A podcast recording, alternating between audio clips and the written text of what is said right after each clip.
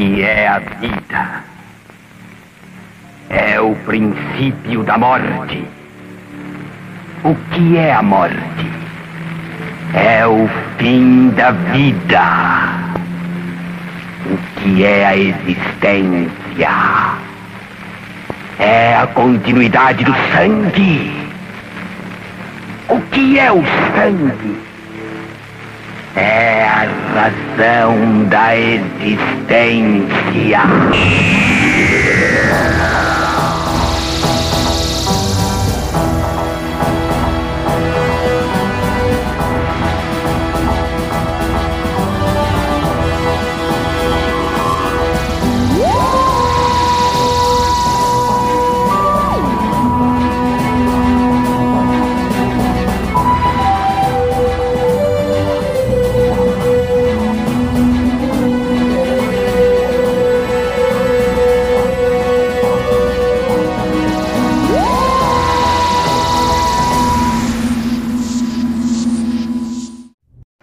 O Estranho Mundo da Carne, por F. Lucas Vitoriano e Maria Luara Oxo.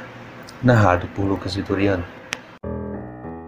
O intrudo dançava solto pelas ruas do País do Sol e convidava a todos para acompanhá-lo, junto à sua dança desordenada e trôpega. A folia era alta e não havia lugar em silêncio durante aquela época, mas ele estava em paz. Uma paz antes da tempestade. A tempestade seria sua comemoração que viria mais tarde, dos três dias de folia e confete. Alguém passou por ele, um homem alto e magro, com cabelos penteados e camisa social. Este se despediu e ele voltou a ficar em paz. Iria embora em breve. Quem era ele? Um cineasta, um diretor de cinema. Pelo menos era o que ele dizia, era o que ele sempre dizia. Desde quando era criança e quando as pessoas lhe perguntavam o que ele queria ser quando crescer. E ele soltava um sorriso tímido e dizia: Vou ser um grande cineasta. Bom, ele tinha uma pequena produtora de filmes agora, coisa pouco, alguns amigos e conhecidos o ajudavam ali. O salário era pouco e ele já carregava um ou dois filmes nas costas. Queria produzir algo grande no próximo filme, algo novo que ninguém conheça e, enfim, o novo o atraía. Ele passou a mão pela barba cheia. Não era de seu costume deixar a barba crescer. Já deixara um bigode medíocre no seu rosto quando era mais novo, à procura de parecer mais velho do que realmente era. Bebeu algo, nada muito pesado, apenas algo para começar. Acendeu um cigarro e sentou-se no sofá. A fumaça o rodeava e subia ao teto. Puxou algo para suas mãos. Um quadrinho, uma revista em desenhos, um tanto quanto simples em um papel jornal provida de sua coleção gigantesca. Ele tinha um amor por aquelas revistas. A que estava lendo era uma de seus personagens favoritos, Mandrake. Tinha algo naquele mágico fantástico e impossível. Talvez fosse a magia que ele carregava em suas mãos. Ou a capa, talvez a cartola. Bom, quem sabe fosse Narda, a companheira de cabelos dourados do mágico. O fascínio também se estendia a Lotar, um príncipe africano que estava muito, muito longe de casa. De repente, sua mente não mais conseguia se concentrar naquela história. Seus olhos pousaram sobre o copo ao seu lado. Ele estava vazio. Pensou em como comemoraria o carnaval naquele ano. Não era exatamente a pessoa mais chegada nessa folia, mas que beberia? Ah, sim, isso sim. Agarrou o copo em sua mão e foi tomar um copo d'água, quando de súbito ouviu um ruído um ruído da porta se abrindo. Quem era?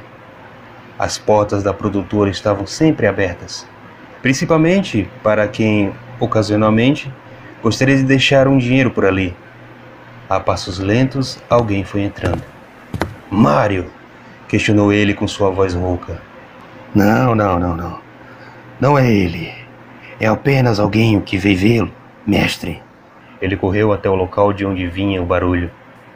Era o mesmo homem de cabelos penteados e camisa social. Ah, ah, é você. Pensei que tu tinha ido para casa. O que é que tu quer? O que eu quero é você e o fim da paz. A voz que saiu daquela boca eram duas, uma rouca e agressiva e a voz raivosa comum de um homem. Seus olhos também não estavam nem um pouco normais. Suas pupilas eram. Vermelho! Teu olho tá vermelho! O homem sorriu, os dentes afiados e ameaçadores. A cor anuncia o que eles procuram, e eles procuram por sangue. O seu sangue. Repentinamente, o homem pulou. Pulou como uma fera sobre o cineasta à sua frente. Este que desviou rapidamente. O homem ergueu os olhos rubros, sedentos e raivosos. Ansiava por cravar as garras, os braços brancos de sua vítima. Chegou perto, estava ali, prestes a devorá-lo, quando de repente centenas de estilhaços se espalharam pelo chão do local. Era o copo que era quebrado sobre a cabeça daquele homem, que desabou com tudo. Mil coisas passaram pela cabeça do cineasta. Como aquele homem poderia ter se tornado tão selvagem em questão de minutos? E os olhos? E a voz? Talvez fosse uma fantasia de carnaval, algo do tipo. Ficou por ali parado e respirando ofegante quando ouviu um barulho vindo dos fundos, como se fosse algo leve se arrastando vagarosamente pelo chão. Seus olhos se esbugalharam e, sem nem ao menos perceber, ele estava correndo, abrindo as portas com tudo e correndo desvairado. Logo estava dentro dos foliões e aglomerações, correndo e com o medo dominando suas pernas e coluna. Só parou quando, em uma viela escura, correndo e olhando para trás, esbarrou em alguém. O homem passou as mãos pelo cabelo ralo antes de estendê-las para ajudar o cidadão caído. Depois, lançou os olhos azuis por sobre ele. Você viu andando com tudo? Era como um trem, um trem barbudo. Bom, gentileza ainda não é meu forte, mas pegue a minha mão. O homem no chão soltou um palavrão gigantesco, em um grito igualmente gigantesco. E chamaria a atenção se não fosse a época do barulho. Ele levantou-se sozinho e sacudiu a poeira na sua roupa. Já ia começar a andar quando o homem de cabelo ralo o convenceu a conversar. Mas por que corre assim, homem? Pensei que fosse uma época festiva? Por isso que vim aqui para este tempo? Bom, na verdade procurava um lugar para relaxar a cabeça e fui trazido para cá. O barbudo não soube bem o porquê, mas contou a razão de estar correndo. E depois de terminada a história, o homem falou: O empregado ficou de olhos vermelhos e queria matá-lo. Bom, ou temos uma revolução das classes bem violentas aqui, ou algo realmente está errado. Era só um homem que veio ajustar algumas coisas e tinha esperança de participar de um filme. É, é, se eu conseguisse fazer uma fita com o texto do terror daquele homem. Ótimo, um artista. Vamos aprontar uma arte, sim? E voltar para onde viu este homem. Pode ser perigoso, mas desta vez estaremos em dois. Pode ser mais fácil agora. O barbudo sentia sim uma espécie de hipnose, pois suas pernas mexiam sem que eles a sentissem. Nem queria voltar para lá, apenas estava seguindo o fluxo. Acendeu outro cigarro. Finalmente chegaram à porta da produtora. Seus passos se tornaram vagarosos e cautelosos. O homem de cabelo ralo passou as mãos pela jaqueta e olhou para o simples lugar. Me parece calmo, mas não é, disse o barbudo. É calmo quando me dá o dinheiro. Aqui é onde eu faço minhas fitas. Sei. A propósito, meu nome é doutor. Caso precise gritar. José, grite se estiver com medo. Ele elevou as mãos em um quadrado e enquadrou o rosto do doutor. Já disseram que você tem pinta de galã? Só as orelhas que são um problema. O doutor acariciou as orelhas, pensando quão injusto fora aquele comentário. Abriram a porta e enfim entraram. O lugar calmo era, calmo ficou. Não havia nem rastro de copo quebrado. José abriu os braços de indignação e praguejou novamente. Deve ser espírito de empregada. Até limpou o chão. Falou com uma voz alta e estridente. Algo vinha surgindo entre os cômodos, um barulho de algo leve se arrastando pelo chão. Foi ouvido. José o reconheceu e suas pernas cambalearam. De repente, algo veio à frente dos dois. Era como uma sombra, alta, mais negra que a noite, de cartola e com o corpo feito com um capote longo. Os braços eram longos e disformes do restante do corpo. Se estendiam, as unhas grandes arranhavam as paredes. Fascinante, no mínimo fascinante. Eu até diria fantástico, exclamou o doutor. Fascinante? Tu sabe quanto custa tirar o arranhão da parede? Mais do que eu tenho. Imagine, o doutor começou a andar para a frente, com um olhar vidrado. Nem mais prestava atenção em outra coisa, a não ser aquele ser ali parado. Sombras, totalmente escuro. O que é? Como veio parar aqui? Já vi coisas parecidas? Ouvi falar também. Voz nerada? Talvez. O que procura? Por que aqui? E por que mandou alguém machucar esse pobre homem? E apontou para o homem em suas costas. A criatura se envergou enquanto o olhava com interesse. Era nítida a sua atração por ele. Começou a avançar, mas foi impedido pelo doutor. Um barulho veio da porta. Lá de fora, apenas José o ouviu e não hesitou em ir em direção àquele lugar. O doutor e a criatura sombria continuavam ali, parados, um olhando para o outro. Sabe, há uma regra universal não oficial que aprendi em minhas viagens. Se um ser consegue ouvir, ele consegue falar. Se me ouve, pode falar. O que faz aqui?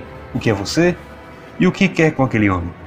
O ser pareceu suspirar e todos os sons daquela sala se tornaram nada. De repente, algo surgiu como que um ruído. Eu não sou o que você pensa que sou. Eu sou mais. Eu sou a existência, a continuidade do sangue. Eu sou a paz almejada entre os dois mundos. Eu vim me unir ao carnal para fazer uma ponte. Os umbrais necessitam disso, ou o caos reinará neste planeta. José voltou lá para baixo. Apesar de fumar bastante, ele tinha muito fôlego para uma corrida. O barulho continuava ele seguiu, seus passos ecoavam. Aquela rua estava vazia. Os foliões haviam passado um pouco antes e já abandonavam aquele lugar. Os confetes ainda estavam ali no chão. Quem vem? falou José com sua voz rouca e carregada de sotaque. Atrás do pequeno prédio se encontrava um jovem, com uma máscara de bebê de tarratana rosa, agachado e amassando uma caixa. Quando ouviu a voz do homem o chamando, ele sorriu e virou-se. Lá estava aquele semblante conhecido, selvageria e olhos vermelhos. Eu quero seu sangue. Umbrais?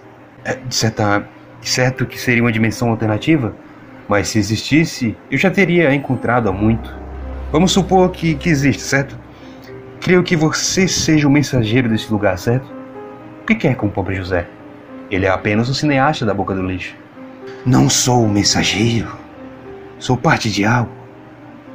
Quando este homem nasceu, foi decidido que ele seria a ponte, que se uniria com um ser de outra dimensão e garantiria a paz entre as duas. Paz entre as dimensões e um Messias. Conte-me mais sobre isso. A criatura tinha uma voz grossa e imponente, além de um ruído chuviscado de fundo, como se fosse gravada em um, um péssimo equipamento. Foi-se preparado, escolhido a dedo entre os encarnados, o nascido no dia 13 de uma sexta-feira.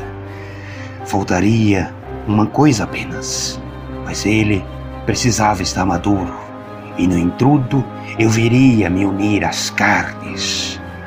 Assim foi escrito, assim seja e assim será. Ele corre perigo amar agora. Quem? José? O doutor virou-se e não viu aquele homem barbudo ali. Oh, droga, droga! Diga-me, puro osso, para onde ele foi? Eles correm atrás dele agora. Os filhos da bruxa. Quem o persegue? Quem era aquele que veio aqui e tentou machucá-lo? São eles, vindos da escuridão, e querem atrasar ou separar a paz, quando tudo deve permanecer em equilíbrio. Não cabe a mim explicar, cabe a mim completá-lo. E a sombra foi andando indo embora. O doutor ainda tentou impedir, mas já era tarde. A sombra atravessou a parede e deixou o homem sozinho ali. Ele procurou algo nos bolsos. Quando sentiu aquela tontura, algo forte, muito forte, tateou a jaqueta à procura de algo, algo que fugia de sua mente. Metálico. Era metálico, metálico e azul. Sônico. Chave de fenda sônico. E a tortura apertou a sua cabeça. Ele abriu a boca e um grito sem volume saiu de lá. Caiu de joelhos enquanto estendia o aparelho. Apertou, mas não resistiu. deixou o objeto metálico cair e levou as suas mãos à cabeça. Aquela tontura era horrível. Era como se seu cérebro chacoalhasse dentro do crânio, e a cada batida na caixa craniana o deixava mais e mais tonto. Isso durou até que ele não aguentasse mais. Gritou, um grito selvagem, e algo que se perdeu misturando-se nas batucadas das, dos sambas, chorinhos e até nos tímidos forrós tocados nas vielas escuras e escondidas. Lá estava ele, o orelhudo, de cabelos ralos e olhos azuis, caído no chão daquele lugar com a chave sônica ao seu lado. Com os olhos entreabertos, ele tentou levantar, mas não conseguiu se mexer. Alguém se aproximava. Quem vem lá? Ele se perguntava. E o ser se revelou. Era um humanoide, esguio, um vulto totalmente escuro. Eles se olharam por um breve momento, antes de ser se agachar e agarrar as pernas do homem caído. O doutor pensou em falar algo, mas as palavras não saíram de sua boca. Ele foi arrastado. Ao sair pela porta, já não estava mais na rua de anteriormente. Estava em um cemitério de várias lápides. O doutor foi deixado em uma lápide que não lhe dizia nada. Ele fechou os olhos e estava em outro lugar. Era um lugar em que o céu parecia estar nublado. Era como se tudo estivesse sobre um filtro nublado e cinza. Ele conseguia se levantar. A terra era vasta, sem sinal de construções, e seus pés afundavam na lama a cada passada. Não havia horizonte, apenas um negror invisível. Ainda assim, ao longe, ele avistou alguém. Aproximou-se e viu um velho senhor sentado sobre uma pedra. Ele sorria enquanto roía as unhas. Que lugar é esse? questionou o doutor. Aqui, o velho gargalhou. Aqui é o fim de tudo e todos. Aqui é o umbral.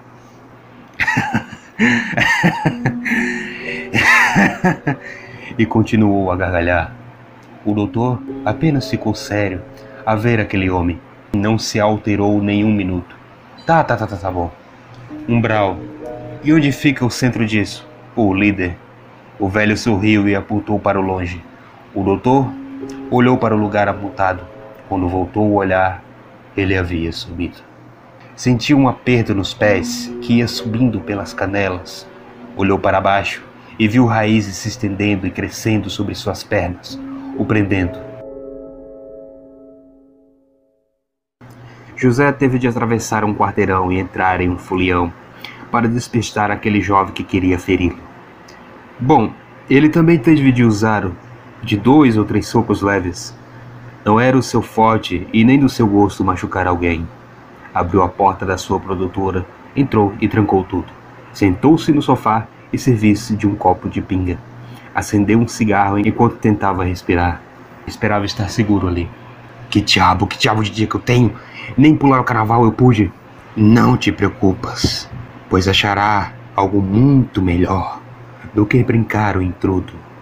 Confias em mim, disse uma voz grossa semelhante de um velho galã dos anos 60, mas com uma espécie de ruído de fundo, como se fosse uma gravação em um equipamento de baixa qualidade.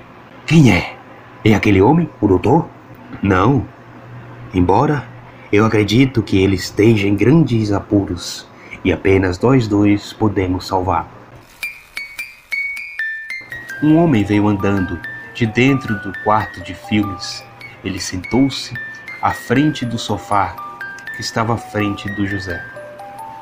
Era um indivíduo de capote e cartola e com um rosto barbudo, um rosto que José bem conhecia. Era algo estranho. Ele sentia um certo medo primitivo sobre aqueles de olhos vermelhos, mas não com aquela sombra. Ele sentia como se estivesse falando na frente de um espelho. Havia de resolver logo tudo aquilo. Resolver empecilhos era um de seus fortes, fruto das diversas complicações em gravações externas de suas fitas. Na escuridão completa, erguiam-se paredes e pedras coloridas, onde o fogo e o gelo se misturavam sem anular um ao outro. Membros humanos eram vistos em buracos na parede. Era um canto totalmente colorido, em contraste com o restante daquele lugar. Homem baixo e barbudo, com a pele de um tom rubro e vestido como um antigo imperador de Roma, aproveitava-se da avareza enquanto sentia, sentava-se em seu trono alto. Pessoas prostradas abaixo da cadeira serviam como sustentação para ela. O homem ria e se deliciava com aquilo. O doutor estava na sua frente, preso em raízes vermelhas que apertavam todo o corpo do Senhor do Tempo não perdoavam nem as suas orelhas grandiosas. Ele reconheceu o rosto barbudo. José, José, é você? Jamais. Este é meu reino, e aqui eu reino sobre o caos. Em breve reinarei na terra também. Eu escolhi um rosto que você bem conhecia, o rosto que você mais conhece e que em breve eu terei de usar também. Quem é tu? Ah, eu? Eu sou você? Eu sou tudo o que você vai ser um dia, mas que agora não tem. É nosso dever nos unirmos. Por quê? Por que temos que nos unir? Por quê e para quê? Sou o homem que faz fita, não faço salvamento. Bem, ele está vindo, o tempo urge agora. E mal terminou de falar, o ser e a porta bateu. José olhou para ela, o mesmo jovem que o perseguia. Ele veio à sua procura. Ele vinha o pegar. José puxou a persiana da porta e jogou seu peso contra ela, e seu cigarro caiu. O ser tinha um rosto. O ser que tinha seu rosto o pegou e o levou a cigarrilha até a boca. Ah, os prazeres terrenos! Deixam-se levar tanto com eles que esquecem-se de que eles também podem ser veneno. É o que vou ter de me acostumar pelo resto do tempo neste plano. E o jovem começou a bater na porta. E agora? gritou José. A tua única salvação, no momento, é a nossa comunhão completa. Nos unirmos, quando assim for, não serei mais eu ou você, seremos nós. Algo novo. Vamos usufruir das nossas melhores partes. Eu não quero me unir com ninguém e deixar de ser eu. Nem de casamento eu sou chegado. Gosto de ser eu. O ser lançou seus olhos com as sobrancelhas curvadas sobre o homem barbudo. Quem eu sou não interessa, como também não interessa quem é você. Ou melhor, não interessa quem somos.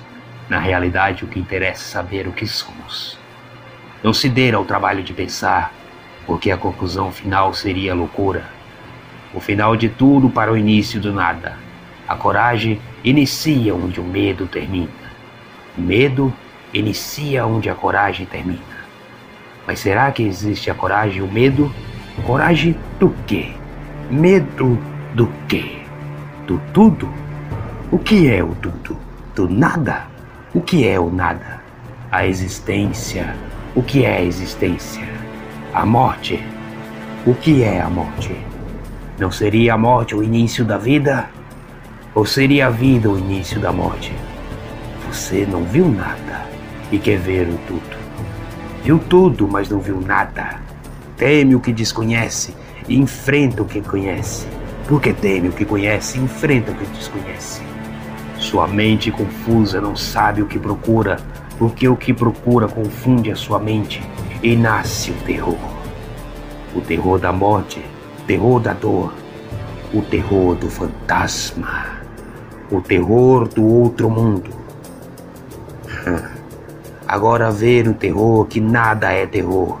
Não existe o terror. No entanto, o terror o aprisiona. O que é o terror? Ah, não aceito o terror porque o terror é você. É o tempo de nos completarmos. Mojica. A partir daqui, caro leitor, leitora ou ouvinte, as coisas ficam confusas. Nenhum dos dois lembra bem como aconteceu, mas aconteceu. Uma união eterna. Era como se uma penumbra se juntasse ao corpo de José e agora ele se tornava Josefel Zanata. O local agora parecia estar em preto e branco, como em um filme antigo. Ele estalou os dedos e a porta se abriu. Quem estava ali não era um jovem, era um vulto obscuro e esguio. Ele entrou e agarrou as pernas do homem. Este que gritava, gritava como nunca. E lá foi o vulto, arrastando o homem e o levou para um cemitério, o deixando em uma lápide. Os olhos do homem deram de encontro na lápide, e lá estava escrito o seu nome, o seu nome e a sua data limite. Estou te pedindo para que me solte. Não, não, ficarás aí. Não importa o quanto me temas ou me imploro. O doutor suspirou profundo e falou: Eu não temo você, eu temo a mim. Você me capturou porque eu estava indefeso, mas não sou algo pequeno que você pode prender. Acredite, sou um doutor, mas não como sou os meus velhos rostos, que tinham piedade e pena, que não tinham tanto peso nas costas como eu tenho. Não sou o velho homem de casaco colorido como sempre. Sou algo destrutivo. Se me manter aqui, vai me deixar mais irritado do que eu já estou e vou destruir esse lugar. Isso não é uma ameaça vazia, é uma advertência sincera. Então, sim, eu estou implorando implorando para que você me deixe ir, para que poupe esse lugar e para que poupe a sua vida e a de todos aqui. Liberte-me! O homem de pele vermelha se inclinou na cadeira. Mas antes que pudesse falar, tudo ficou quieto. Uma estranha quietude. As nuvens fecharam o céu e os trovões logo vieram. Todos olharam atentamente para a tormenta que surgia. E ali, quando todos menos esperavam, olhos surgiram no céu. Vocês despertaram a minha fúria. Agora hão de enfrentar o meu sangue forte e furioso, ecoou a voz que vinha dos céus. Todos notaram que ali, no chão lamacento, andavam animais peçonhentos, cobras gigantescas, aranhas, baratas colossais e por aí vai. E uma sombra se ergueu na frente de todos, uma sombra que se abriu, atirando mais e mais daqueles pequenos animais. E a sombra se revelou ser um homem barbudo de cartola, usando um longo capote negro. Ele gargalhou e estendeu a mão dominada pelas unhas que eram extremamente longas e aterrorizantes. Aranhas, cobras e insetos desciam dos seus pés, formando um mar negro e peçonhento. Uma música ecoava de fundo, o que chamava mais atenção para aquele homem. Você! Você que ousou tentar capturar a paz entre as nossas dimensões, há de sofrer as consequências. Não passa de um homem agora de enfrentar o finis homines. E estendeu as mãos, e delas saíram raios, relâmpagos altos e brancos que pareciam algo tirados de um filme antigo, onde os relâmpagos eram desenhados em papel e depois colados no filme. Mas diferente do cinema, aqueles raios machucavam. Machucavam as costas e os braços daqueles que tentavam me impedir. O doutor olhava para aquilo, para aquela judiação toda, se perguntava como viera parar naquela situação. De qualquer forma, todas as atenções eram para José, ou pelo menos quem ele pensava que era José. Decidiu fechar os olhos e ver onde tudo ia parar. O homem de capote apontou uma de suas unhas para o homem de vermelho. O inferno que procura é uma sensação, um pensamento. O medo que tu sente, agora você vai viver nele. Vai viver eternamente nele. Essa é minha praga. Saiba que à meia-noite levarei tua alma, e mais à meia-noite encarnarei teu cadáver sem vida. Um raio saiu de sua unha perfeitamente quadrada e tudo ficou branco, eternamente branco.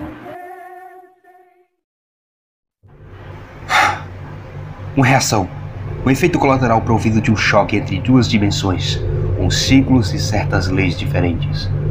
Um buraco de bioca foi aberto, o que possibilitou a minha passagem a de José de, e a de José, ou algo próximo. Entretanto, Posso ter entrado em contato com a teoria das cordas. Ou talvez eu tenha delirado. Não, não, não, não.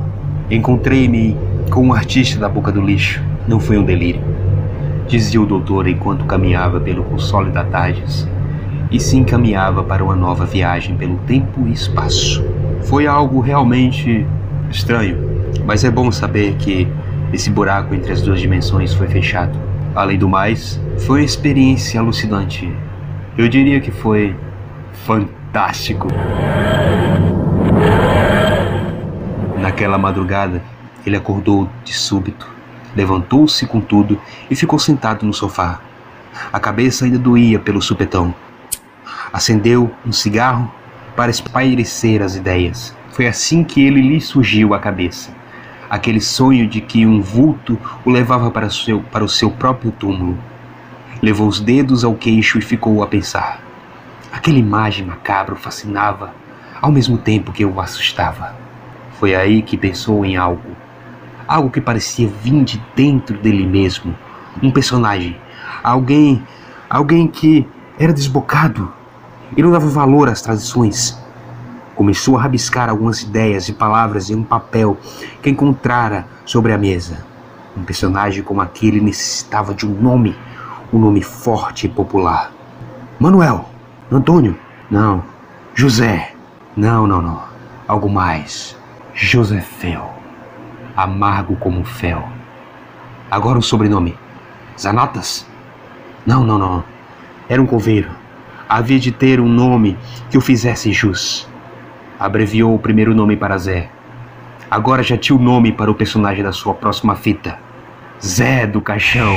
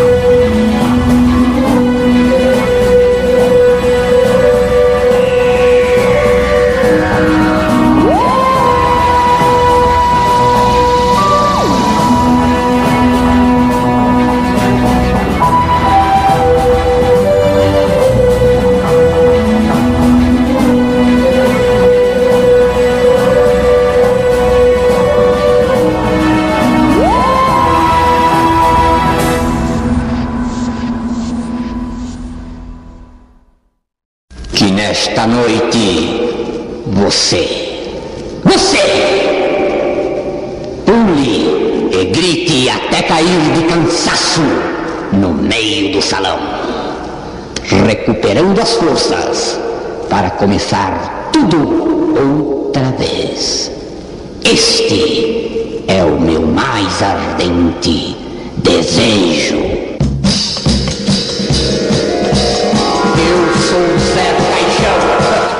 Apesar deste conto se aproveitar dos misticismos em que a data está envolvida, os autores dessa história gostariam de deixar claro que não possuem nada contra, nem um ódio por ela. Este especial tem como objetivo transmitir a alegria desta data, em um ano onde as coisas ainda estão complicadas. Desejamos saúde a todos, mental e fisiológica, principalmente ao seu fígado castigado. Pule o carne em casa em memória de José Mugim Camarins, o eterno mestre Zé do Caixão.